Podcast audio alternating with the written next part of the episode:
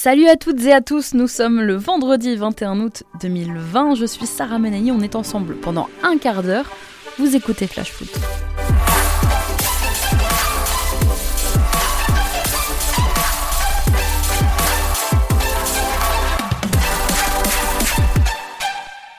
On commence par notre fait du jour. Souvenez-vous, c'était le 8 mars dernier, Lille battait Lyon 1-0 à Pierre Mauroy et envoyé les joueurs de Rudy Garcia à la 7 place du classement. Qui aurait alors pu imaginer une telle suite? Un confinement de deux mois, une guerre de pouvoir autour de l'arrêt définitif de la saison, deux clubs français en demi-finale de la Ligue des Champions et le Paris Saint-Germain à un match d'un sacre européen historique. Alors ça y est, c'est le grand soir, c'est la rentrée. 166 jours qu'on attend de retrouver notre cher Ligue 1. Les stades n'accueilleront euh, malheureusement pour l'instant que 5000 supporters. On a forcément petit pincement au cœur. Il y a quelques jours, on pensait encore voir un OM synthé en ouverture de la Ligue 1 et finalement ce sera bordonnante. Mais c'est presque excitant, ce flou total. C'est un peu comme un paquet de cartes Panini. Vous savez, quand on était gosse, on sait pas trop sur quoi on va tomber, on sait pas trop qui on va voir jouer. on est tellement content de revoir du foot, finalement on s'en fout un peu. Cette saison démarre donc par un derby de l'Atlantique. Dans un instant, je vous parle en détail de cette rencontre. On va passer un coup de fil au journaliste Emery correspondant de l'équipe à Bordeaux, qui nous éclaire sur les enjeux de la rencontre. Bordeaux peut-il avoir comme ambition de viser une place dans le top 10 de la Ligue 1 Ce sera la mission cette saison du nouvel entraîneur bordelais Jean-Louis Gasset, fraîchement arrivé au Hayan pour remplacer Paolo Souza, dont l'interminable conflit, souvenez-vous, avec le club a tenu en haleine des supporters bordelais tout l'été. L'ancien adjoint de Laurent Blanc doit reconstruire, reconstruire dans l'urgence. Arrivé seulement dix jours avant la reprise du championnat, il a fallu faire le maximum en un minimum de temps, ce sont ses mots. Il faudra plus que quelques journées pour savoir si Jean-Louis Gasset est l'homme de la situation. À Bordeaux, dans un club qui ne doit sa survie que grâce aux 30 millions d'euros injectés par son propriétaire King Street juste avant le passage euh, devant la DNCG au mois de juillet, et où l'enveloppe de recrutement cet été est quasi inexistante, bah, on fait avec les joueurs actuels, on tente de composer avec d'éventuels départs. Celui de François Camano, déjà acté pour le coup, parti il y a quelques jours direction le locomotive Moscou, et potentiellement celui de Benoît Costil, énième feuilleton estival girondin. On ne sait toujours pas où en est le gardien de sa réflexion quant à un éventuel départ. Hier par contre, Jean-Louis Gasset a fait un premier choix fort qu'il a annoncé en conférence de presse. Laurent Koscielny est un joueur expérimenté, un grand joueur, et il doit transmettre euh, son expérience aux jeunes. Mais ça n'enlève à rien le rôle de Benoît, qu'il soit dans les vestiaires ou sur le terrain. C'est pas parce qu'il avait un morceau de tissu sur le bras qu'il il devra ne plus parler. Lui expliquer que je préférais que le, capitaine soit au, au cœur du jeu. Bon, alors déjà morose, voilà que le nouveau coach lui enlève en plus le brassard qu'il portait depuis deux ans au profit de Laurent Koscielny. Et même si Jean-Louis Gasset a dit en conf qu'il préférait que son capitaine soit un joueur de champ, finalement comment interpréter cette décision? Proche de ses joueurs, Gasset aime s'appuyer sur des hommes sûrs comme il l'a fait déjà à Saint-Étienne avec la légende Loïc Perrin dont les relations étaient excellentes, à en croire Perrin lui-même. Dans le contexte si tendu de Bordeaux, il semble impossible de reconstruire autour d'un capitaine qui a des états d'âme. Pour en parler, j'accueille Emery Ten. Bonjour Emery, tu es le correspondant de l'équipe à Bordeaux, tu suis au quotidien les Girondins. Emery, avant, de, parler des enjeux de ce match, on l'a entendu il y a quelques minutes. Hier, Jean-Louis Gasset a enlevé le brassard à Benoît Gostil pour le donner à, Laurent Koscielny. Comment est-ce que toi, tu analyses cette décision, ce premier choix fort de Gasset? C'est une demi-surprise au sens où, de mémoire, euh, Jean-Louis Gasset était l'adjoint de Laurent Blanc. Il me semble que déjà à l'époque en équipe de France, il était plutôt friand d'avoir un, capitaine qui est plutôt sur le terrain que dans le but. Après, c'est sûr que par rapport à la position de, de, de Benoît Costil, qui a perdu son, son entraîneur des, gardiens, Griot qui est, qui est parti, et avec l'arrivée de Grange, c'est vrai qu'on sent que, que, que, son poids s'est un petit peu euh, amenuisé euh, avec l'arrivée de, de, de, Gasset. Mais euh, je lisais la, la, très bonne interview de Jean-Louis ce matin dans, dans, le journal, parce qu'il y a la rumeur Ruffier qui revient forcément. Euh, Jusqu'à preuve du contraire, pour l'instant, Benoît est, est, est, toujours le gardien des Girondins.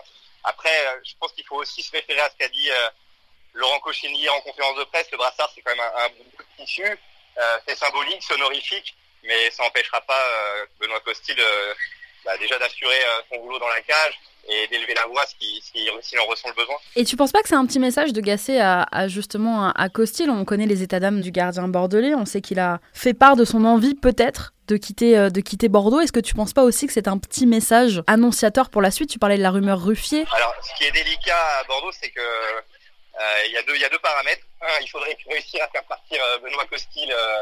C'est-à-dire qu'il faudrait qu'il ait, un club. Et aujourd'hui, le, le marché des gardiens est quand même relativement bouché. Il y a peu de, clubs qui cherchent. Peut-être le, le FC Séville à l'étranger, mais en France, a priori, tous les clubs sont, pourvus.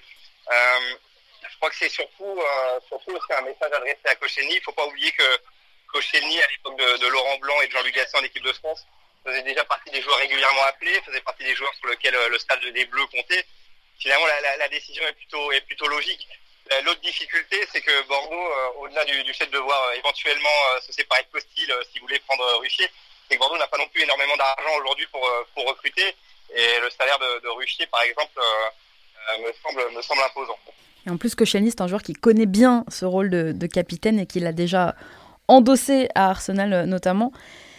Euh, Emery, quels enjeux euh, pour Jean-Louis Gasset et Ghislain Printemps pour ce premier match euh, ce soir? Je le disais, le binôme n'a eu finalement que 10 jours pour préparer euh, cette reprise et ce premier match de la saison. Alors je pense que les attentes doivent être euh, mesurées et Jean-Louis Gasset, fidèle à, à, à, sa ligne de conduite, s'est attaché à dédramatiser l'événement. Il a parlé d'un match amical à, à, à trois points.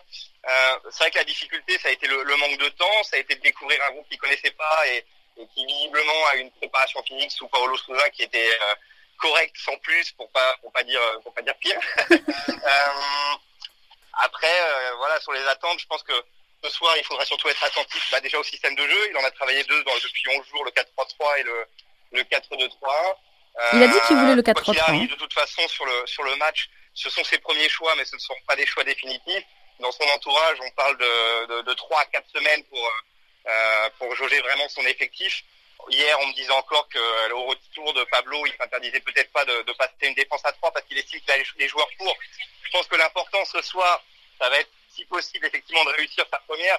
Mais pour les enseignements euh, définitifs, il faudra, il faudra de toute façon attendre. On a affaire, Emery, à deux clubs aux supporters en conflit ouvert avec euh, les dirigeants euh, de leur club. Les uns réclament le départ de Valdemarquita depuis des mois maintenant. Et à Bordeaux, c'est la tête de Frédéric Longuepé qu'on demande. La situation a été très tendue au Hayan ces dernières semaines. La situation a été euh, très tendue. Les Ultras ont fait passer le, message assez clairement. Euh, euh, ils, ont, dit clairement que l'arrivée de, Roche et Gasset, même s'ils s'en réjouissent, ce sont les, anciens personnages du club, les anciennes figures du club, euh, ne serait pas suffisante, en tout cas pour, apaiser les tensions effectivement avec Frédéric Longuepé. Alors ils, se sont euh, pointés au Hayan, ils ont trouvé porte close lors de la présentation de de Jean-Louis Gasset. Ils étaient venus déjà une semaine plus tôt à et là, ils n'avaient pas trouvé les portes closes. Ils s'étaient installés pendant quasiment une journée pour essayer de joindre Daniel, Daniel qui est le représentant de King Street, le propriétaire de Bordeaux euh, en France.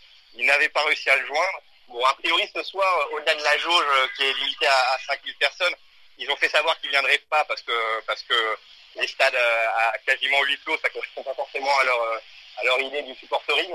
Donc euh, a priori l'ambiance sera calme ce soir, mais c'est sûr que le conflit, euh, le conflit existe toujours. Il n'y aura pas d'ultramarine hein, ce soir. Ils ont dit effectivement que ils trouvaient injuste le fait de devoir choisir parmi 5000 supporters la jauge donc gouvernementale pour ce match. Merci beaucoup Emery, bon match ce soir. Merci beaucoup, bon match à toi aussi. Bon les supporters bordelais se rassurent quand même, tout n'est pas rose non plus du côté du FC Nantes. Un FC Nantes décimé par les blessures et par les contaminations au coronavirus. Les Canaries ont accumulé les cas de Covid ces dernières semaines. Sept joueurs ont été testés positifs depuis fin juillet. Parmi eux, le capitaine nantais Abdoulaye Touré. Le stage de préparation à la Baule a même été annulé, stage de pré-saison. Christian Gourcuff a dû s'adapter. Il devra se passer d'au moins 8 joueurs de son effectif ce soir à Bordeaux. Bref, la reprise s'annonce très compliquée pour Nantes. Allez, justement, on se fait un, petit point sur l'infirmerie de la Ligue 1. Qui est là, qui n'est pas là?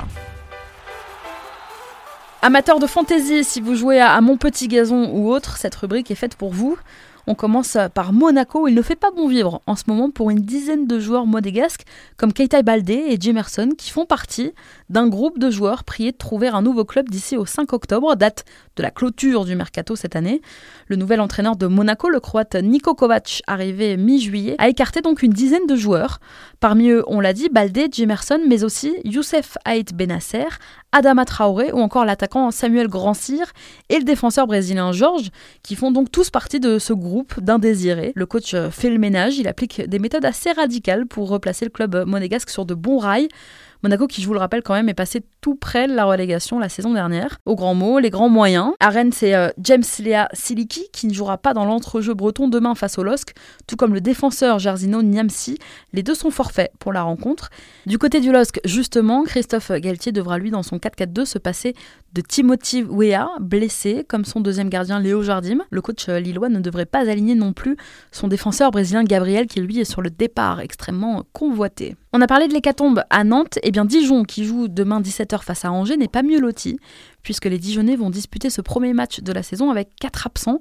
Leur capitaine, déjà, Julio Tavares, qui est toujours blessé, un autre attaquant, Mama Baldé, mais aussi Senou Koulibaly et Wliti Younoussa sont eux aussi absents. Quatre absents du côté de Dijon, quatre absents aussi du côté de Nîmes, qui doit affronter Brest dimanche. Enfin, si la rencontre se tenir, pour l'instant on n'en sait rien, puisque les quatre joueurs absents ont été testés positifs au coronavirus.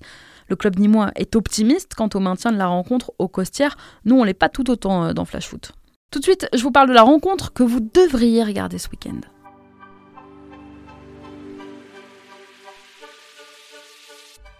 Si je vous dis Lorient-Strasbourg dimanche 15h, je vous vois venir. Si vous n'êtes ni Lorientais ni Strasbourgeois, la réponse est parfait pour la sieste. Eh bien non, non, voici les 5 raisons pour lesquelles vous allez regarder ce match. Cette semaine déjà, c'était le retour à l'entraînement des fêtards genevois qui ont chopé, souvenez-vous, le Covid en boîte, qui ont contaminé leurs petits copains dans le vestiaire pendant le stage à Evian. Alors le président strasbourgeois, Marc Keller, avait promis des sanctions. Qu'en sera-t-il? On regardera avec attention le 11 aligné par Thierry Loret dimanche.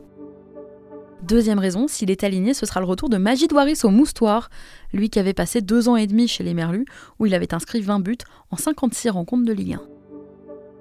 Ensuite, parce que j'ai hâte de voir jouer les Lorientais, ils ont survolé la Ligue 2 la saison dernière. Il y a un joueur en particulier à surveiller, ce serait sans aucun doute Adrian Grebic, qui a cartonné la saison dernière en Ligue 2 avec Clermont et pour qui Lorient a véritablement cassé sa tirelire. Près de 9 millions d'euros, c'est de loin le transfert le plus cher de l'histoire des Merlus. Il faut dire que l'attaquant autrichien a terminé deuxième meilleur buteur de Ligue 2 l'an dernier, avec 17 buts et 4 passes D en 26 matchs. Une pépite que les Lorientais ont chippé à la dernière seconde à leurs copains brestois. Brest qui était vraiment pas content de ce coup-là. Marseille était aussi sur le coup, comme l'a confié euh, le principal intéressé lui-même, Adrian Grevich, qui était euh, l'invité aujourd'hui de Thomas Tourout dans votre émission YouFoot, que vous pouvez retrouver dès maintenant et tous les vendredis, tous les lundis sur votre appli Free Ligue 1. Du côté de Lorient, on retrouvera aussi Jérémy Morel, l'ancien René de 36 ans, qui est revenu euh, cet été dans son club euh, formateur. Il revient à ses premiers amours, Morel. C'est aussi le retour en Ligue 1 d'Oumout Bozok, lui qui avait régalé en Ligue 2 de son temps à Nîmes. Il avait passé une année un peu plus compliquée en Ligue 1, l'année de la montée avec les Crocos. À 23 ans, c'est pour lui une sorte de deuxième chance de briller dans l'élite. Cinquième et dernière raison, avec les 5000 supporters autorisés dans les stades en ce moment, au Moustoir, ça fait pratiquement le tiers du stade qui sera occupé dimanche, et ça, on n'aura pas beaucoup l'occasion de le voir cette saison. Bon, j'espère avoir été convaincante, on en reparle lundi, on débriefera ce Lorient-Strasbourg ensemble. Merci d'avoir été avec nous, bon match à tous ce soir, bon week-end. C'était Sarah Menei, vous écoutiez Flash Foot, et nous on se retrouve lundi.